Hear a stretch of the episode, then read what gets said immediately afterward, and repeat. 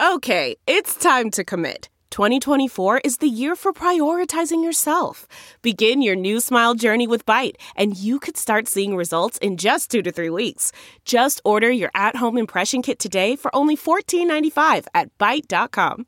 Byte Clear aligners are doctor directed and delivered to your door. Treatment costs thousands less than braces. Plus, they offer financing options, accept eligible insurance, and you can pay with your HSA FSA. Get 80% off your impression kit when you use code WONDERY at Byte.com. That's B-Y-T-E dot com. Start your confidence journey today with Byte.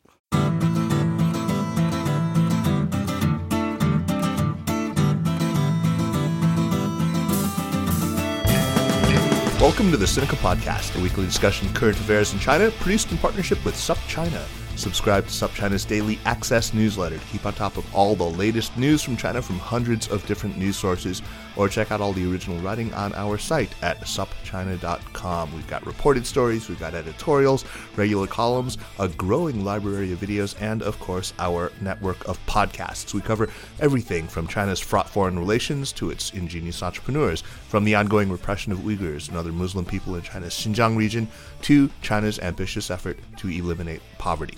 It's a feast of business, political, and cultural news about a nation that is reshaping the world. We cover China with neither fear nor favor. I am Kaiser Kuo. I am coming to you from my home in Chapel Hill, North Carolina. This week, it's the return of El Maíz Dorado, the man with the golden corn, Mr. Jin Yumi, and Jeremy, it's your birthday today. Feliz cumpleaños, amigo. Shunra Kwailo, yes. etc. Thank you uh, very much. I'm not going to say w- which birthday it is, though. I know, cause, you, know, you ladies want to. 75. Right, 75, something, something close to that. Um, and, uh, you know, greet the people. How are you? Yeah, I'm very good. Beautiful day here in, in Nashville. Well, what better way to celebrate than talking about the history of diplomacy in the PRC, right? Oh yeah, what a delightful, what a totally delightful subject. But I actually mean that because um, it's we don't have a lot of ways of understanding how the Chinese government is thinking. You know, we have propaganda, we have sort of semi propaganda, commercial media, and we have diplomats. They're one of the few sources of information sort of from the heart of the beast. So hmm. it's a really fascinating subject.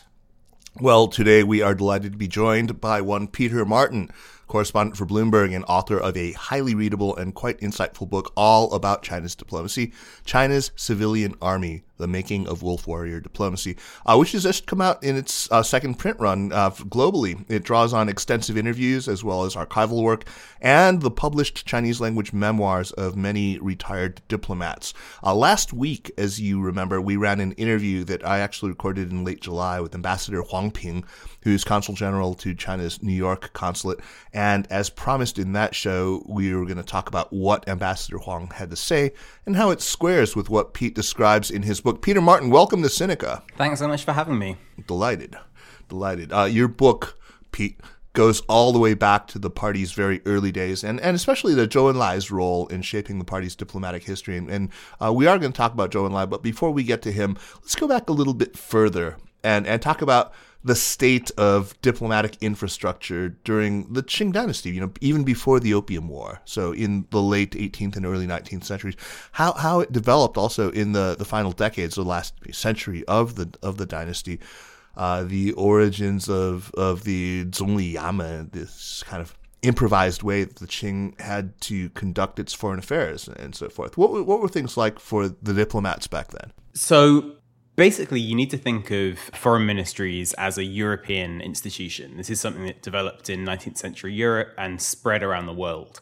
And so, for, for countries outside of Europe, uh, including Qing China, this was kind of an alien approach to foreign affairs to have right. one centralized ministry in charge of dealing with all foreign countries. And that was true for the Qing. So, you had different departments tasked with dealing with different parts of the world according to their status and kind of the function that they served for the Qing court. It was really only after the Second Opium War that you had this kind of proto foreign ministry called the Zongli Yamen, which was developed. And then after the Boxer Protocols, that China developed a foreign ministry in a form that we would kind of recognize today. I think that's pretty telling, actually.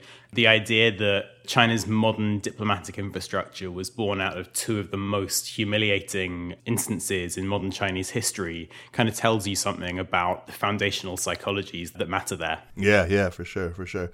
Uh, and we'll talk about the narrative of national humiliation, which is, you know, very key to all of that. So, Pete, a few weeks ago, around the time I was finishing your book, a reader sent me an email titled something like The Original Wolf Warriors, and it had some photos taken outside the Chinese embassy in London in 1967 when embassy staff uh, bearing cudgels got into a physical confrontation with British journalists and police. Uh, and it was a good reminder of why your book title makes sense and made sense even before more recent use of the word, uh, you know, before the term wolf warrior was coined. Um, but the person who really shaped the behavior, even of those uh, cudgel bearing diplomats back then, was actually cuddly old Zhou Enlai, the man who was often portrayed as the, the sort of the guy who made Mao, Maoist China human. Um, and he is uh, he's the main character of your book in, in many ways as you trace the the historical underpinnings of Chinese diplomacy and you know his shaping of the Communist Party's first generation of diplomats. So he is canonized as the Communist Party's last perfect revolutionary. But could you say a little more about his early life and some of the events or experiences that shaped his thinking on how diplomacy should be managed and conducted. Yeah, of course. So, so Zhou was born in the late 19th century to a kind of genteel family that had hit on hard times. He was raised by an aunt who was incredibly devoted and, and doting toward him. And he witnessed China go through this kind of diplomatic and national nadir that we had that we discussed just now. And in that kind of environment, Zhou was drawn to Marxism. So when he studied abroad and lived in Japan, Germany, France, briefly visited England, he began to develop Marxist ideas and, and eventually became one of the earlier members of, of the Communist Party, helping to start a, a Paris branch for it. And Zhou, from you know that very early period, was intrigued about the need for the party to build international ties and to reach out to the outside world as a source of strength. We'll talk a little bit more about what Zhou Enlai's role was. Uh, the early chapters of your book, though, they focus on you know this, as we said, this centrality of the, the narrative of national humiliation and how it really informed and, and keeps on informing the conception uh, and the practice of diplomacy in in China. Uh, not that you know national humiliation. I should remind people was the sole preserve of the communists. I think it's it's good to remember that Chiang Kai-shek himself, uh, for 20 years, wrote "Avenge Humiliation" in his diary every single day. So yeah, I mean it's it's a it's a pretty key piece of it. And you, you, you mentioned that, that that was part of the formative experience of it. That these uh, these events that you mentioned in the 19th century and after the turn of the century uh, with the Boxer protocols, you know, they happen at these moments of of of you know kind of maximal humiliation. How does that go on to to shape uh, diplomacy all the way up to, to the present?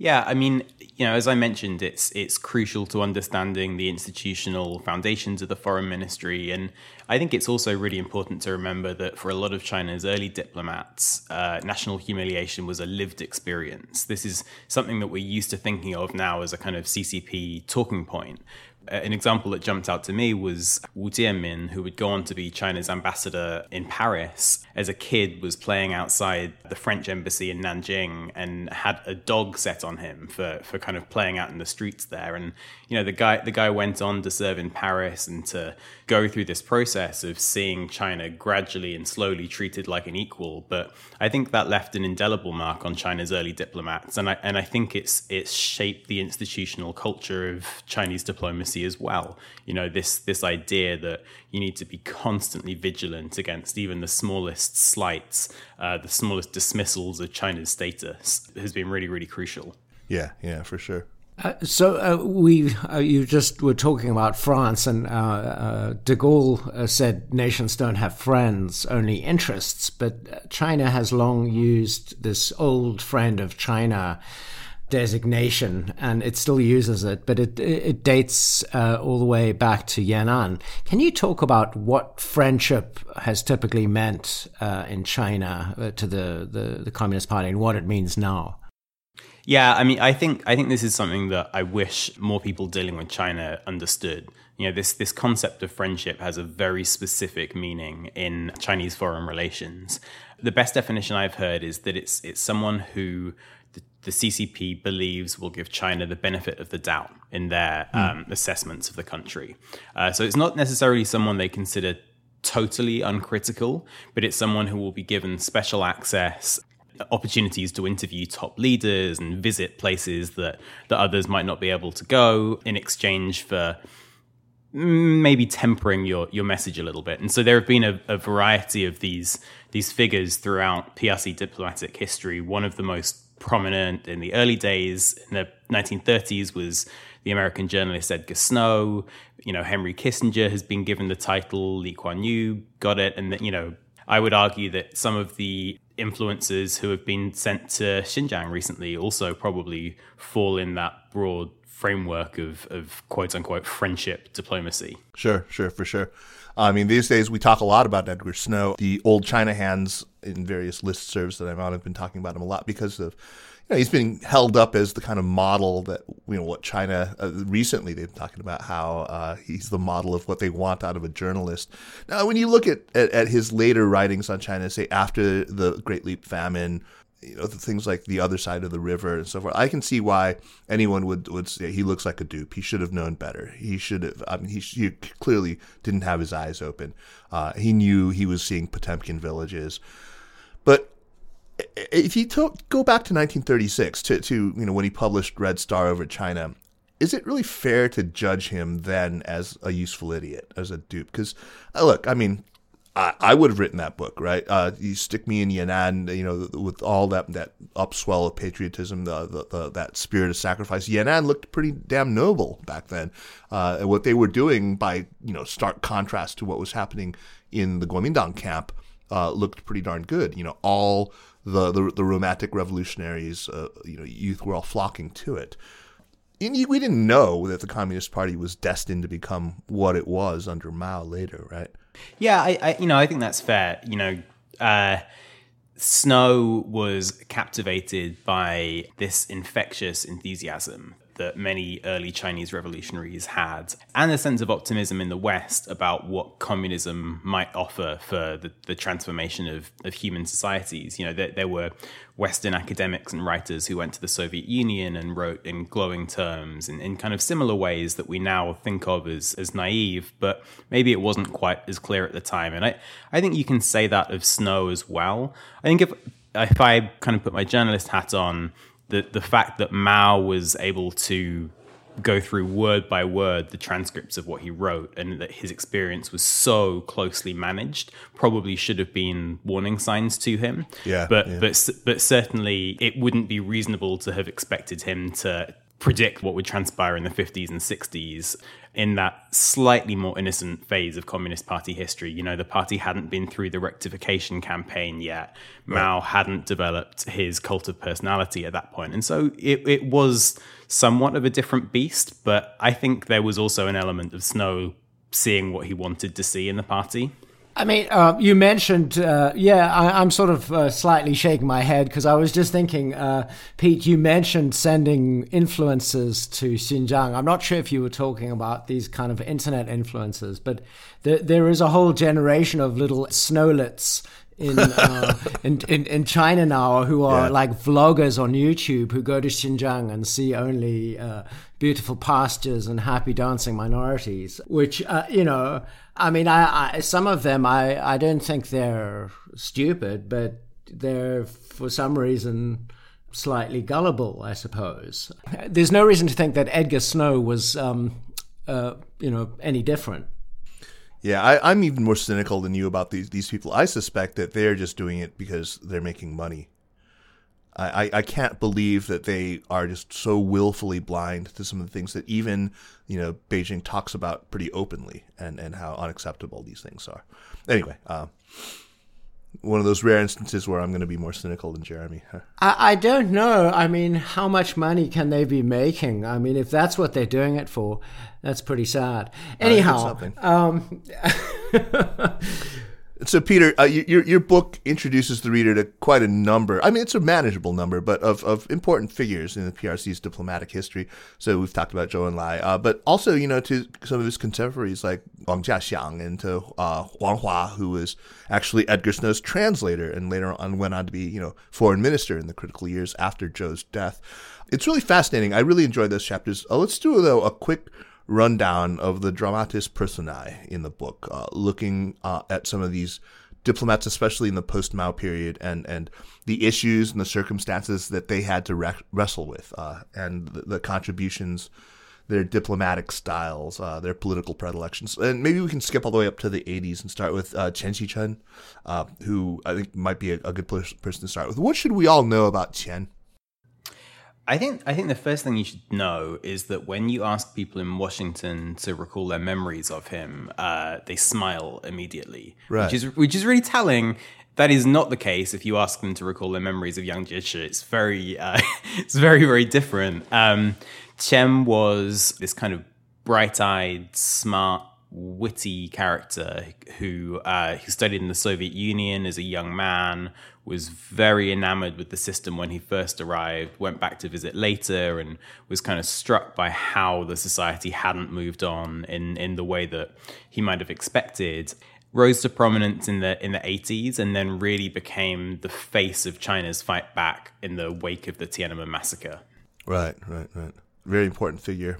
So another person, oh, maybe you could just uh, give us a sketch of is Dai Bingguo, who many uh, people like me probably believed was foreign minister, but in fact was uh, a state counselor. But he was a, a, he played an important role in the in the salad days of U.S.-China relations uh, in the Hu Wen era. And he seems to have a fairly good reputation among foreign diplomats. Why? Why is that? Yeah, I mean, so Dai is is one of those stories that kind of belongs to the history of the PRC, where you see an individual with incredible talent who who genuinely wouldn't have risen to such prominence without the communist revolution. He was born into absolutely staggering poverty in the south of China. He he would walk barefoot to school, and, and to this day he, he walks with a I don't know quite how to describe it, but he's a little bit of a limp, yeah, yeah, a little bit of a limp, um, because his feet are slightly disfigured from that experience. His hair never turned fully black until he was into adulthood because of malnutrition. Um, so he has this, you know, remarkable story and rose up through the party in the 50s and then as a junior diplomat just at the start of the Cultural Revolution. And he went on really to be, I would say, the main interlocutor for Hillary Clinton when she was Secretary of State, leading some of those Obama era dialogues, which were designed to introduce some stability into the US China relationship. And, you know, he, he was one of those figures in PRC diplomacy who was capable of taking this tight leash that, that Chinese diplomats are, are, kept on and stretching it a little bit and taking mm. official talking points and making them more palatable and appealing to his interlocutors. So so he's he's another person I would say who who tends to evoke quite fond memories when you ask people about him. I guess next up we, we have Yang Jiechi and, and Wang Yi, who I think a lot of Americans will really, you know, will be fresh in their minds from the Anchorage summit. Uh, I, I, I, think both of them played very big roles in the last dozen years or so. Uh, let's talk about these two. Yang was, of course, ambassador to the U.S. and then foreign minister, and then took over the, the leading group on foreign affairs from uh, from uh, Dai Bingguo. Uh, so he's very, very senior diplomat, uh, but also known for some pretty memorable outbursts. There's quite a few of the, the, the tales of diplomatic overreach uh, in your book that that in which he figures quite prominently. What about talk about Yang Jiechi? Yeah, I mean, I think that Yang is probably the you know if you had to choose one person to personify the Chinese foreign ministry, I think it would probably be Yang. Mm-hmm. Um, you know, one of the arguments I make is that there has kind of been this back and forth between what we now describe as wolf warrior tactics and charm tactics at different periods of the PRC's history. And Yang is equally capable of doing both. So he was handpicked by Zhou Enlai in the 1970s as Zhou was looking for a way to build ties for China and develop expertise in foreign affairs in the wake of the Cultural Revolution. He was sent off to study in England. He came back and became an America's hand. So he led George H.W. Bush on a tour of Tibet in the late 70s. He sat by Huang Hua's side. Uh, you know one of one of the most prominent foreign ministers' sides as, as he delivered diatribes to the Reagan administration about right. Taiwan. Um, and he developed this skill set where he would use his kind of perfect English at times to make jokes about things he had read in the New York Times culture section and you know, kind of be funny and pithy. And at other times, he would just launch into these withering diatribes, uh, just like he did at Anchorage. And, and, you talk to people who have sat through those firsthand. You know, I've, I've had people say that they just wanted to run out of the room because of the intensity of uh, that he's capable of mustering. Um, and he's certainly someone who evokes uh, pretty strong emotions. Yeah, yeah, he sure does. Uh, Pete, let's talk about Wang Yi. He figures prominently in your book. He's debonair, he's fluent in Japanese, he has a very impressive resume. He also looks like he wouldn't be much fun to be around when he gets angry. um, what is his reputation and what makes him tick? Yeah, so I in inside the foreign ministry, if you ask people about him, they they say that you know Wang is a true politician, whereas Yang Jiechi is kind of more of a bureaucrat, and I I think there's there's some truth to that, and um, you know often oftentimes you know he he he got very angry with a Canadian journalist in, in 2016 and has uh, has kind of used wolf warrior tactics since then, and we tend to focus on those. But I think it, it is actually kind of interesting to step back for a second and think about the task that he was handed when Xi Jinping came to power in 2012, 2013. Arguably, I think that the most challenging task that any foreign minister has inherited since Qian Qichen in the wake of Tiananmen. You know, this was a Chinese leader who wanted to remake China's role in the world, to bring it to much greater prominence, and seems to have uh, a preference for the foreign ministry taking on much tougher tactics um, than it's used to be to carrying out in the past. And and Wang has handled it with great finesse, I would argue. You know, he has he has taken the foreign ministry's tone and made it harsher and seems to have stayed on the right side of Xi Jinping. You know, he was promoted to that state councillor position, which provides him with a, a, more senior rank in the government to to just being foreign minister. And you know, he he's also someone who's capable of great great charm when he needs to. It's just that that doesn't seem to be top of Xi Jinping's list of priorities for diplomats at the moment, and so he's uh, he's taken on more of the wolf warrior role in in recent years. Yeah. So we mentioned uh, that that uh, he had been state councilor, and, and some of these have been in charge of the leading small group on foreign affairs. Would that be analogous to the American national security advisor, while foreign minister would be analogous to secretary of state? Is that a good way to think of it? I, I would think of foreign minister probably as a little bit further down the pecking order than than Secretary of State. Mm-hmm. The U.S. government has traditionally sort of, well, for the for the last decade plus, has tried to pair up the state councilor with the Secretary of State as as kind of a, a person of equal rank. Um, and and Yang probably now has a role, you know, with his his position on the Politburo that's a little bit more similar to National Security Advisor. I mean, obviously it's it's highly imperfect, but I, I would kind of tend to think of it in those terms. Right, right, right, right. So I didn't get a chance to ask Ambassador Huang Ping about the recently departed ambassador to the U.S., Cui Tiankai. Uh, maybe you can tell us a little bit about his tenure as ambassador and the legacy that he left. Yeah, I mean, I I think of Cui as someone who is very much in that like charm offensive type mold of, of foreign ministry figures.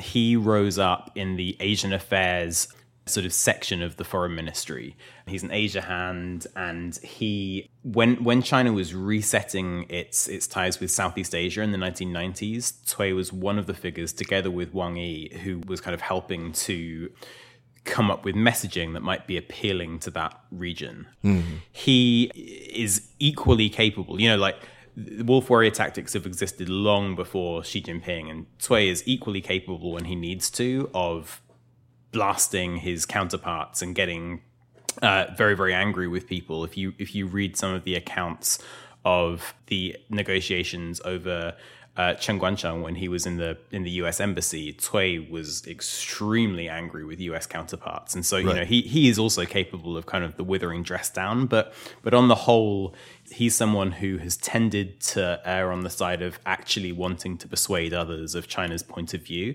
and you know interestingly, has has actually publicly differed with with Zhao Lijian's tactics in recent years, which which really stands out as a as a kind of rare point of public disagreement there. So let's uh, talk about Zhao Lijian. I mean, so this guy, I first uh, noticed him when he was still, uh, I guess, a relatively not uh, junior, but uh, he uh, he was had a a minor role in Pakistan at the mission in Karachi originally. Uh, anyway, uh, and then uh, but a very vocal Twitter account, uh, and now he's the world famous wolf warrior. What can you tell us about Zhao Lijian? Yeah, so um, as you, as you say, Zhao was a relatively obscure figure who had served in a junior capacity in, in Washington, but had, had mainly been a South Asia hand. He was uh, deputy chief of mission in Islamabad, I think, when he started to build up this quite substantial Twitter following, which at the time was extremely unusual for a Chinese diplomat. Now it's it, Oh, yeah. it's pretty standard, but but then it really, really wasn't. And uh, he picked a fight on Twitter with former National Security Advisor Susan Rice, which in fact caught the eye of Cui Tiankai in, in Washington, who kind of distanced himself and and kind of tacitly apologized to, to Rice over that spat, but it, it shot him to fame in China. And he was promoted to this position of foreign ministry spokesman, making him one of the most prominent faces, not just for the foreign ministry, but for the whole of the Chinese government. And he, he really wasn't on that track before. So it's it's pretty clear that, that that promotion came as a result of these tactics that he undertook on Twitter. And, and since then, as you both know, things have just become more provocative and extreme as, as time has gone on. Yeah, yeah, yeah. What what remind us what what year was that when he was promoted? Uh, I want to say it was 2017. Actually, I think it was 2019 um, when he, he got into that spat. You know, for me and I think a lot of other people, the Trump administration is one long blur. Um, so we'll- yeah, yeah. I, I, mean, I mean that is necessary context. It didn't come out of uh, nowhere. We did have several years of Trump on Twitter lowering the tone. Um, But it was still post uh, pre-COVID though. I mean, I still think of the Trump administration in its pre and post-COVID, uh, especially vis-a-vis China. But anyway, um, the last person we should talk about is the new uh, ambassador who's who's just taken up uh, his position in in DC, Qin Gang. Uh, who seems to be, you know, more in the charm offensive uh, kind of camp so far? No, am I wrong? Uh, I think it depends who you ask. So Qin has this background of actually being a kind of UK and Western Europe expert in the foreign ministry. So similar to Cui, uh, not an America hand, which which is a real break actually. In the past, China has tended to appoint people who have served for lengthy stints in the US or at least at international organizations in the US to to the ambassador position. After a series of, of appointments in Britain and dealing with Western Europe, he was appointed head of protocol, which gave him a uh, very significant role in planning Xi Jinping's overseas trips. Lots of photos of him in high level meetings with Xi, and he was the guy who was dealing with the real granular details of how Xi would arrive in a building and like what what size the reception would be and all of these things uh, so, you know, uh, if I may interrupt, Sure, Pete, sure. we we used a photo of him w- when the uh, appointment was announced uh, f- uh, in a kind of golf cart with Xi Jinping in a Boeing plant near near Seattle, and he was sitting behind Xi Jinping holding a red folder. Uh, so in that red folder would have been like Xi Jinping's itinerary, basically, is what you're saying.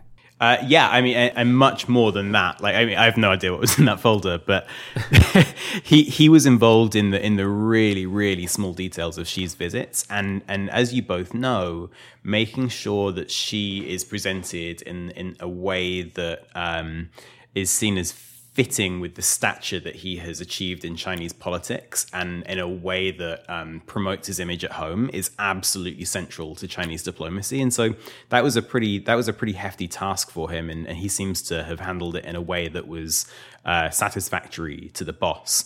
Um, his uh, next position before um, you know, he, he really hit a top job was uh, as vice minister dealing with European affairs. And in that role, um, if you talk to European diplomats who, who dealt with him in Beijing, he he could be pretty curt and direct. And I, you know, he wasn't kind of into to public wolf warrior tactics, but in, in, in, private, I, I understand that he was. He also has, of course, as his time as foreign ministry spokesman, a, a great deal of media experience. Yeah, um, yeah and was was quite fond of some some pretty direct put downs of Western media too.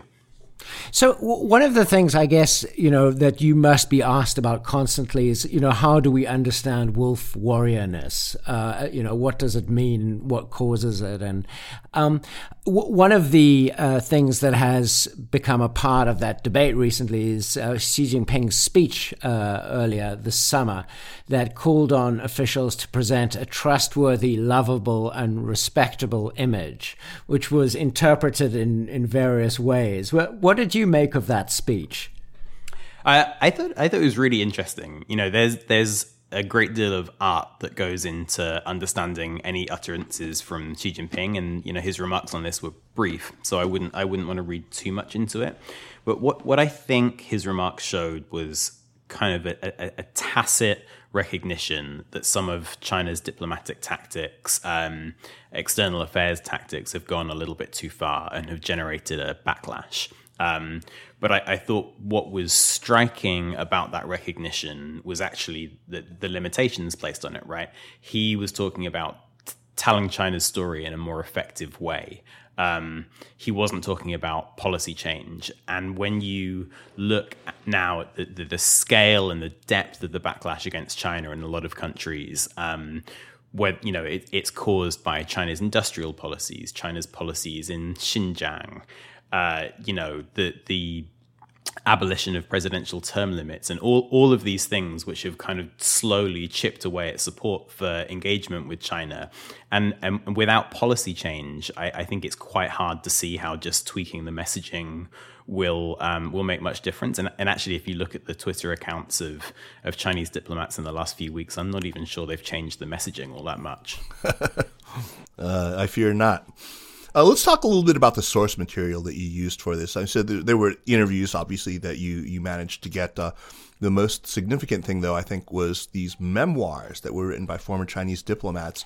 Um, you've said elsewhere that you were able to find over a hundred such memoirs.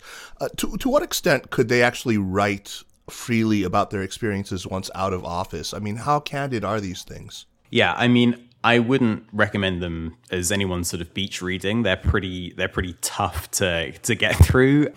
So I started out with kind of one or two, and I, I knew that Dai Bingguo had a memoir and that Li Zhao Zhaoxing had one, and I started out looking at those, and and you know once you get through this like turgid detail about, then there was another meeting, and that was followed by another meeting. You you you get some nice little kind of personal insights and asides where I started to think like, well, if I had enough of these things, maybe it could add up to something, and so I started using Baidu to just every keyword combination I could think of. And I realized that, ah, there are loads of them. And, and they tend not to be published by very prominent publishing houses, you know. So it's like Liaoning People's Press, Anhui ah. People's Press, and I, I I don't know how many copies most of these things sold. I, I can't imagine that it was very many, but but you know, a, a, lot of them came out in the 90s and the 2000s, and and you both know like they were great limits on what could be said and what couldn't be said even back then but but compared to now it was a period of relative openness and so right, right. people were kind of able to reflect within the bounds of what was allowed on, on their historical experiences and and oftentimes if you took their personal reflections and lined them up with the timeline of Chinese history, it became even more interesting. So, you know, people would talk about how in the late 1950s they were really hungry and their members of their family died and you know you, you could line that up with the chronology of the Great Leap Forward and, and start to put something together. And the, the, same for the Tiananmen massacre. You know, no one was able to really address it head on, but they could talk about how people would counsel on lunches for them or stand them up for for meetings. And so, you know, it, it's kind of like taking shards of glass and trying to make something uh, something out of it. Yeah, yeah. Are any of them at all readable? Um, depends on your definition of uh, readable. They're, readable. All, they're all quite hard work. But I would say, um, you know, so so I really I really enjoyed Geng Biao's memoir and Ke Hua's memoir. So Geng was a one of these PLA generals who was made into an ambassador. Uh-huh. And uh, so, you, so you get some of the flavor of the very early foreign ministry and just how alien kind of inter- the world of international diplomacy was to those guys.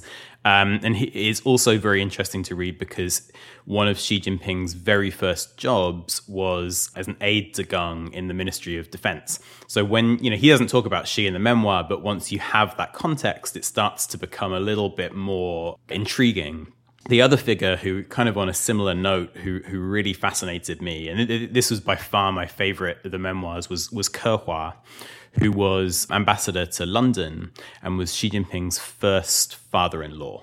Um, so oh, that, right, that, right, right. Yeah, that marriage didn't last, but but Ke was really a very bold and free-thinking guy. He went and served in London and had this, of course, very orthodox communist take on what UK society was going to be like. And he discovered the National Health Service and that his kid could get treated there for free and you know he watched the start of the the Thatcher revolution and all of the strengths and weaknesses of, of British democracy and and he wrote cables back to Beijing saying like look guys we need to rethink this because like britain is not on the verge of communist revolution and by the way they don't seem to be expropriating the masses in the way that we initially thought he even wanted to write a cable about the advantages of democracy, but no one else in the embassy was willing to put their name on it, so he didn't do that. And it's that that probably worked out pretty well for him, actually, given how things turned out. If only Xi Jinping had followed his first wife to England, uh, it would have been a very different different world we'd be living in right now. Um, I don't know if, if Wu Jianmin actually wrote one of these memoirs that you read, but I thought there was a quote that you included from him, which I thought was just uh, amazingly insightful. Uh, Wu Jianmin was another one of these very, very prominent uh, diplomats. He had been in the UN mission and uh, served in the Netherlands as ambassador, uh, quite a few ambassadorships that he'd, he'd had, uh, as well as I think he was vice foreign minister. But the quote that you had from him was, Historically, the Chinese people were bullied into being afraid, into a somewhat unhealthy mindset where they're overly sensitive to the evaluation of the outside world. If someone says we're good, we're delighted and get all puffed up. If someone says a couple of bad things about us, we're incredibly sad or angry. It expresses a lack of confidence. Uh, this this particular expression of the old Akyu Jingsheng is is very recognizable in me. It, I mean, God, I see uh, a lot of people who are, who are very much like this. Uh, that whole kind of the, the, the susceptibility to puffery or flattery and the, the sensitivity. Man, I it, what a, what what an interesting quote and what a time to be. He said he wrote that in 2015 though, so that's already into the Xi period. He so. he kept um yes, so he actually wrote uh, a series of memoirs. It's kind of like it's a it's a bit of a like um they're all kind of the same. You can you can you can read one of them. Um, I read I read all of them, but uh, one one will suffice. But uh, you know, he kept pushing that message of like moderation and uh, the need for China to to retain this kind of hide and bide posture that it had had for so long, well into Xi Jinping's tenure, and actually he ended up in a very prominent public spat with Hu Xijin from the, the Global Times, who who took objection to that approach. So, the foreign ministry in China is uh, generally considered to be a fairly weak government body, and it often has to compete with other players for influence, including the Ministry of Commerce, even state owned enterprises, and it's uh, kind of squeezed from all sides. What, what makes it uh, so relatively weak? And is that uh, unusual? Are there strong foreign min- ministries in other countries, or is that just the way it is? Yeah, I, I once heard um, Kurt Campbell crack a joke when he, he said that people around him in the State Department would, would mention how weak the foreign ministry was, and he, he would kind of say, well, takes one to know one. So, you know, I, I don't think that they tend to be as powerful in most political systems as ministries that are charged with the economy, or, or certainly in authoritarian systems as ministries which which deal with internal security or the or the military. And it, it is true that the foreign ministry is kind of a weak diplomatic player in China. I do think that it's worth focusing on for and one reason which is that it kind of plays this outsized role in representing China to the world. On on lots of issues, Xi Jinping and other leaders will speak in kind of these Marxist platitudes, which are very difficult for outsiders to decipher. Chinese business leaders and China's civil society, China's cultural industry is not capable of speaking out in the same way as you know the US equivalents are and and so you you end up with this like very small number of people who articulate the government's opinion and the foreign ministry is is definitely one of those institutions.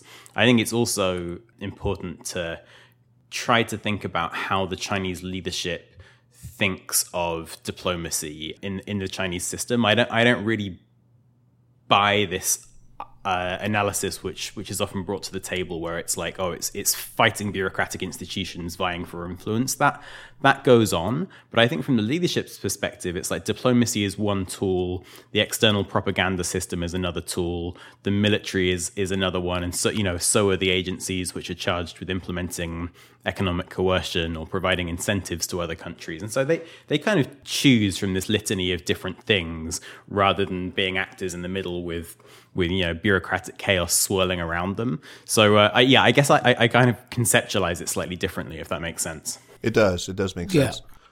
So, Pete, I mean, as with so many other things when we look at China today, we have to look at Chinese diplomacy and figure out the correct proportions of continuity and change, right? Discontinuity. Your, your, your book's main thesis is that we can learn a lot about why Chinese diplomats act as they do today by looking at the formative years the diplomatic corps under Zhou Enlai, this whole idea of, you know, Wenzhuang, Jiefangjun, PLA in civilian clothing or whatever. I, I, think you make the case really well, but you let's, you know, I think it's good that we also spell out some of the periods of change that you have to account for in the post-Mao period, because there are some periods in, like, for example, the pre-Olympic post-9-11 period where – things go pretty swimmingly for, for them. And then there, there's, you know, not a lot of wolfy going on. Uh, it seems like Chinese diplomacy takes on a very different character during these times. And uh, there's, you know, a looser rein. Yeah. Yeah, I, I think for me, the most important characteristic of this, like, People's Liberation Army in civilian clothing that, that that Zhou tried to create is discipline. So when mm-hmm. the top leadership articulates um, charming the world as a goal, um, Chinese diplomats can be pretty effective at going after it. There are always great limitations on on how far they can go and how much leeway they have. But if the goal is to win over foreign opinion and the objectives are thought of in quite a limited way, like you know we need to uh, remove sanctions against China in the in the wake of the Tiananmen crackdown, and we want to host the Olympics. Then actually, Chinese diplomats can be incredibly effective at going after that goal when the priorities of the leadership change and focus more on ideology and cracking down on internal dissent and party orthodoxy. Chinese diplomats tend to respond in a way which stops putting foreign opinion front and center of what they're doing and starts to kind of look at what the top leadership wants. Um, and that, that happened under Mao, and I would argue that it's also happening now under Xi. Yeah, yeah, and, and we'll get to that. But how, how common really is it for in other countries to, to see a diplomatic corps, a foreign ministry, deviate at all from the line set by the PM or by the president or, or you know whatever whatever autocrat is in charge. I mean, isn't it kind of the norm for diplomats to be you know like really all about message discipline? I, I can't imagine that there are states where it's the norm for them to you know to to veer wildly off script. Yeah, I mean it's it's totally a, a sliding scale, and, and clearly having people freelancing all over the place equally wouldn't be an effective approach toward diplomacy.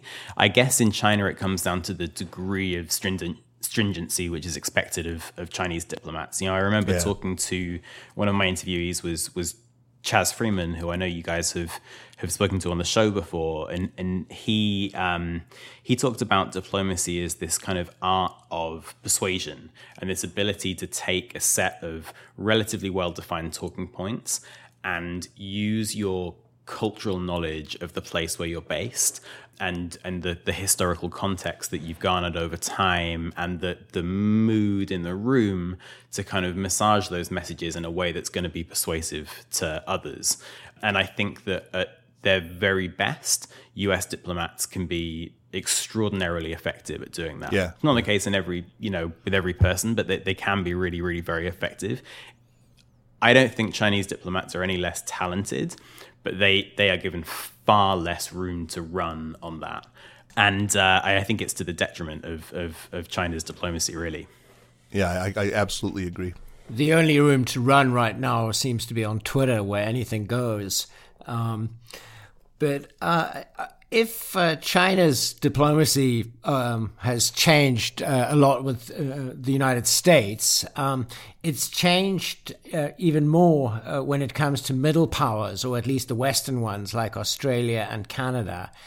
Can you talk about Beijing's middle power diplomacy, or maybe we should diplomacy is the wrong word. Maybe we should call it, you know, Foreign middle policy. power kick in the assery or something. uh, uh, you know, how should uh, how should we understand what's going on uh, with Australia and Canada? Yeah, I mean, so I think it's it's a it's a cliche, but it's it's true that uh, Beijing, above all, res- responds to power in the international system, right? And when uh, Chinese diplomats need to talk to their U.S. counterparts, they they might get pretty snippy and they may deliver some public lectures, but there's always going to be this limit placed on their behavior by the fact that the US has the most powerful military in the world and this dynamic economy that, that China needs to trade and interact with.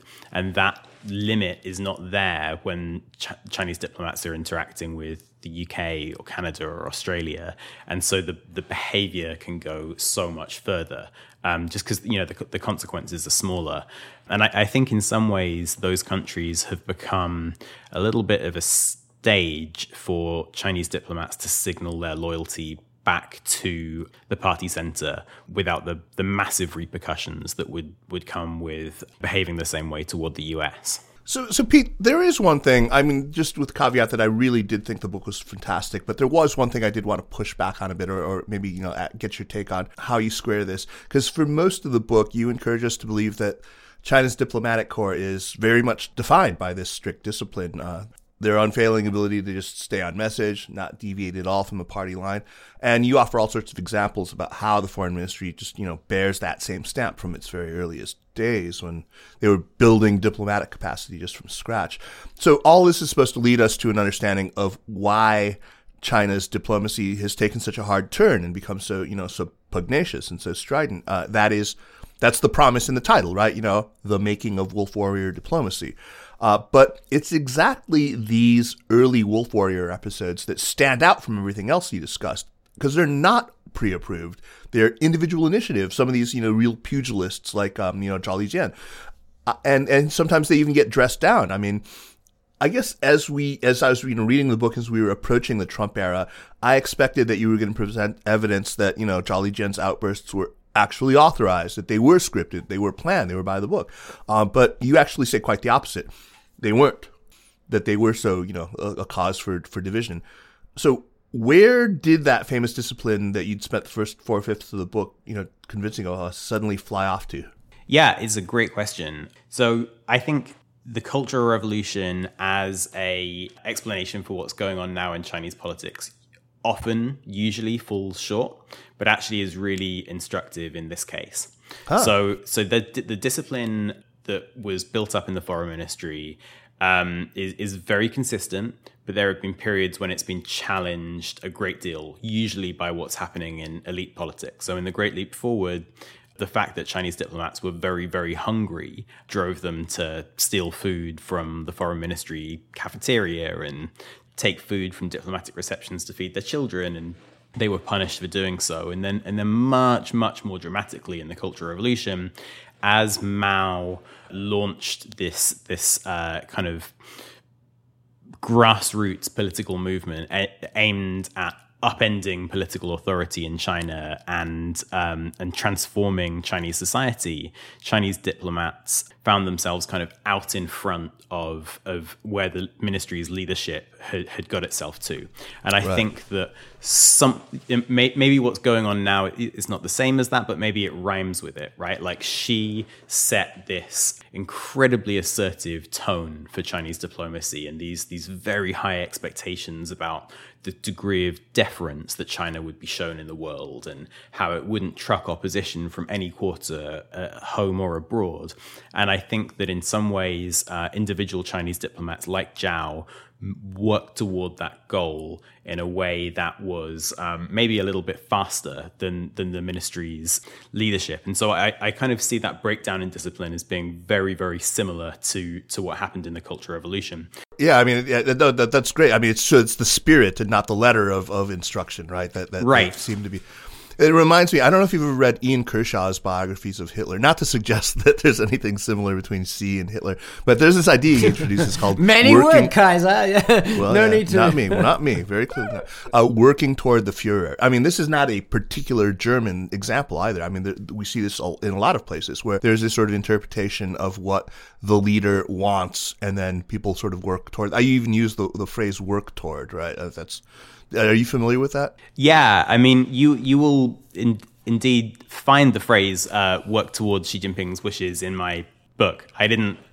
I think I guess people say like if you if you want to lose an argument, bring up the Second World War, right? So like I Godwin's law. I didn't. Godwin's I didn't. Law. I didn't go for it directly, but but I, I, I, did use. Um, I did. Some, I did I use. Um, I did use some of that idea, but you know, I, what what I think is is really interesting about the wolf warrior phenomenon, especially as it as it plays out on Twitter, is how in some ways it's really antithetical to the broader Xi Jinping project, right? Like Xi is about party discipline, ideological conformity, promoting a vigorous Leninist system for, for China. And having freelancing diplomats on social media is really not the look that he's going for in, in general, whether you look at his approach to the economy, foreign policy, propaganda, et cetera, et cetera. And so I, I do think that there will probably be this moment where the place that the bureaucracy gets to comes into line with what Xi expects. And and I, I, I would assume that we'd see a little bit less freelancing at that point. I don't necessarily think it means a softening of tone. Xi seems to like the tough tone, but I think maybe we'll see a little bit more uniformity. I don't know. I mean, as long as it's continuing to play well at home to the you know to the Xiaofeng or whatever, then it's it may not be kiboshed too quickly.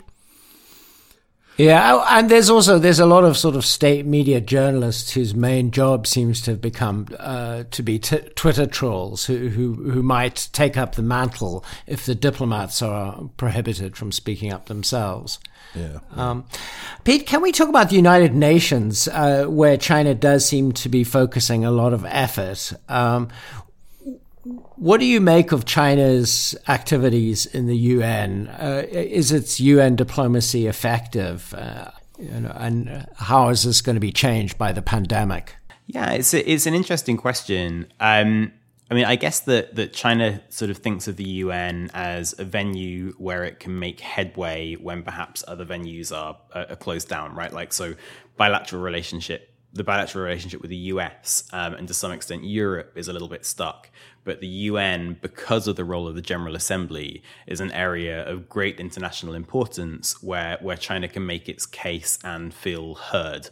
Um, it's also, you know, China has a preference, I think, for international institutions which promote quite a traditional view of sovereignty and, you know, don't talk too much about universal values and, and things that go on beyond the, the traditional remit of nation states. And so China kind of sees the UN in that mold and, and I think uh, sees a way to reinforce its worldview using an international institution, if that makes sense. There's also been, you know, China introducing resolutions to to to have Xi Jinping phrases uh, introduced and to, to kind of build the the international legitimacy of Xi there. So so uh, another thing I'd like to get your take on is the interview Kaiser did with uh, Ambassador Huang Ping, the uh, consul general in, in New York, which was.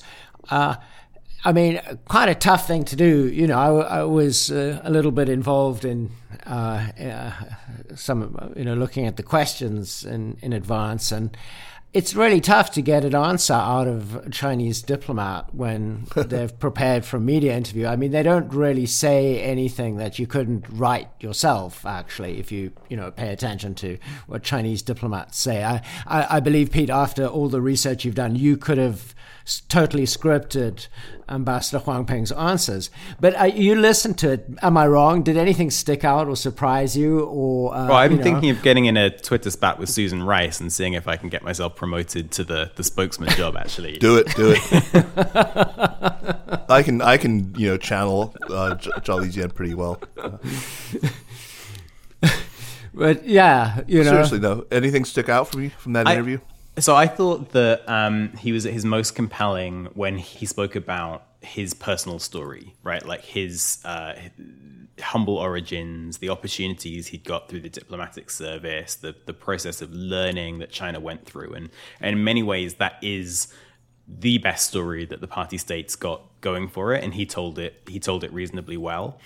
Uh, yeah. It was tough for him when it got into the. I, I, imagine when he got into the, the questions about Xinjiang and Taiwan, because there is so little space for for deviation there, uh, and he's, he's like as in points. little space meaning no. Space at all, like zero zilch. Yeah, I, I, think that would that would be a reasonable way of summing it up. Um, so yeah, I, I, thought I thought that that was uh, you know he he kind of he kind of made an admirable effort and and and he he kind of came to the table with a set of messages which had been pretty well defined by Yang Jiechi and Wang Yi. Right, it's that they tried to offer the U.S. a little get out clause from the escalating um, tensions in the relationship by saying like, "Oh, you know, welcome you guys. Like, last guy was crazy. We see that things seem to have gone bad, but we're all good now, right?" That was that. That would be kind of my summary of some of the early speeches that Yang and, and Wang Yi made, and they've been pretty shocked, I think, to find that the Biden administration is not in that mood at all. Um, and uh, I, so I kind of I kind of saw the interview when it got to U.S. China as as a little bit of a, a reincarnation of those early speeches um, from Yang and Wang. Yeah, I, I, absolutely thought so. I think uh, that was exactly what I had expected, and you know, part of me wanted to sort of give him the opportunity to say exactly that, and uh, he, he rose to it there. I think it was it was interesting though that how how you know, you talk about how scripted they are. He used language exactly from Yang Jiechi's uh, responses on things like wolf warrior diplomacy. You know, this this stuff about you know we don't bully anyone, we don't do things, uh, but we have spine, or I think he said we have bones, we have guts. He actually used the word guts. It's not something that colloquially you know Chinese people learn right away in in, in English. But uh, what, what did you make of that? I mean, I thought it was remarkable that you know he seems to have like actually studied what was acceptable language coming from uh, other people on, on that topic. Yeah, so I, I definitely recognize the language. I uh, asked Wang Yi that a very similar question at the NPC a few years ago and, and prompted like an almost identical set of, of words from him um, in response. You know, one of the things that US uh, kind of veterans of dealing with China talk about with with their Chinese interlocutors is this this remarkable uh, institutional memory that they have and the incredible recall they have for official talking points. You know, so mm. you you put it you could you could. Uh, turn a Chinese diplomat round in circles in Times Square say the word Taiwan, and uh, and you would get a pitch perfect reply on uh, on the PRC's position. You know, it's uh, any one of us could do that now. Right? we we know it. We've heard it all so many times. I, I mean, I, I even tried. I gave him this. I used this this this. How would you state the American position on? Not you know, so that he didn't have to put it in his own words, but he he wouldn't even do that. Uh, that was interesting that he couldn't really. I knew he knew exactly what I was saying uh, and, and, surely you weren't surprised by any of this, Kaiser. I mean, you're not naive. No, I thought there maybe that was that he would be in a safe space where he could say, you know, this isn't my opinion. A safe space? You're kidding me. well, I'm an old friend of China.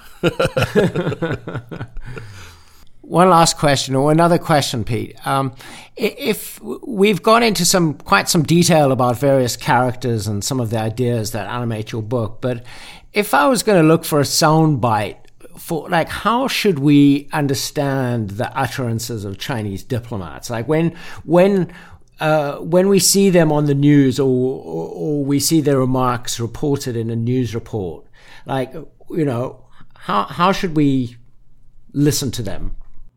Uh, I mean, I think the key is to remember that domestic politics is always king for Chinese diplomats. So their their first, second, and third audiences are in Beijing, and you are somewhere way down the list. Um, even if even if they're talking to your news channel or in a bilateral meeting with you. Uh, or on a podcast. Yeah. okay, I'll remember that. And that answers some of your questions about uh, your recent guest, Kaiser, I think. Indeed, indeed it does. Peter, thank you so much for taking the time. I really enjoyed the book. It has to have been, I think, the most effortlessly readable book uh, that I've come across in quite some time. I learned a ton, uh, found it really engaging, and uh, really enjoyed, you know, in, interacting with the ideas in it.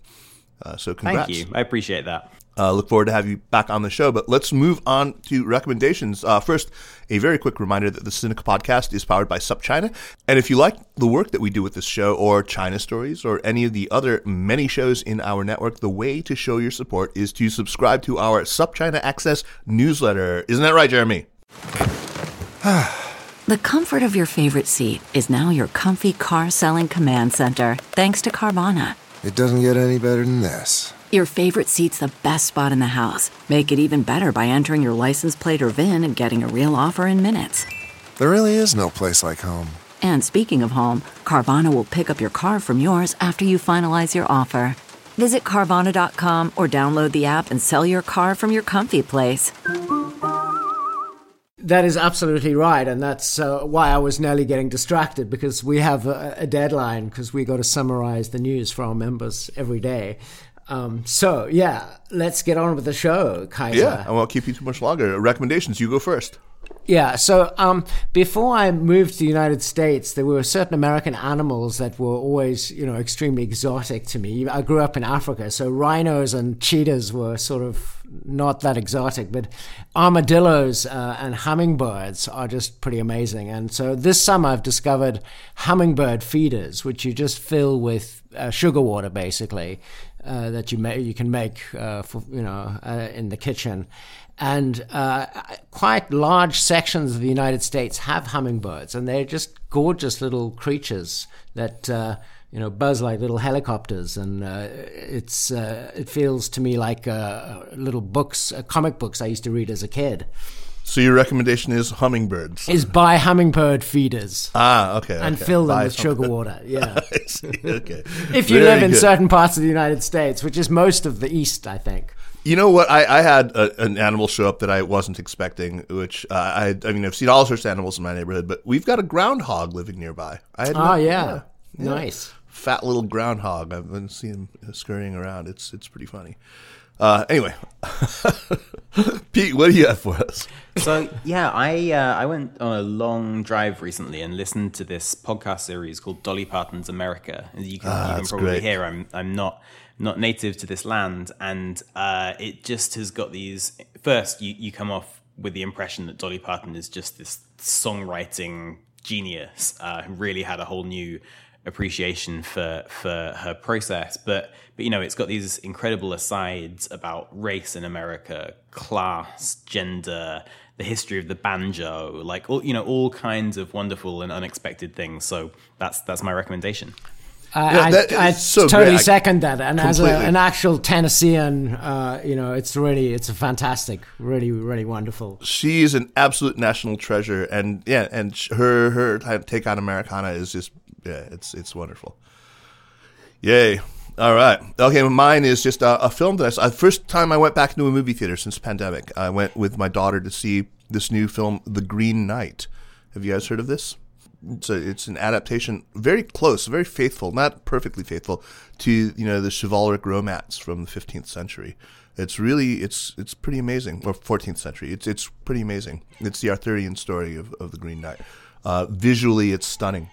It may move a little slowly for some people in parts, but uh, it's a really interesting take. Uh, uh, we we walked away just you know thinking about it for a very long time. So You went to see it in a theater. in a theater, absolutely. Okay. Yeah, yeah. You're not scared of Delta. I wore I wore a mask, and so did my daughter. So Okay. yeah. Okay. All right. Uh, so that's it. Uh, Peter, thank you once again. Thank Fantastic. you. Really Uh, enjoyed it. Yeah, the book was great. I'm really glad that uh, we could do this. The book, once again, is called China's Civilian Army The Making of Wolf Warrior Diplomacy, and uh, give it a read. All right. Jeremy, great to see you, man. Yep. And Pete, thanks once again. Thanks so much. The Sinica podcast is powered by SupChina and is a proud part of the Sinica Network. Our show is produced and edited by me, Kaiser Kuo. Drop us an email at Sinica at supchina.com. Follow us on Twitter or on Facebook at, at SupChina News. And make sure to check out all the shows in the Sinica Network. Thanks for listening, and we'll see you next week. Take care.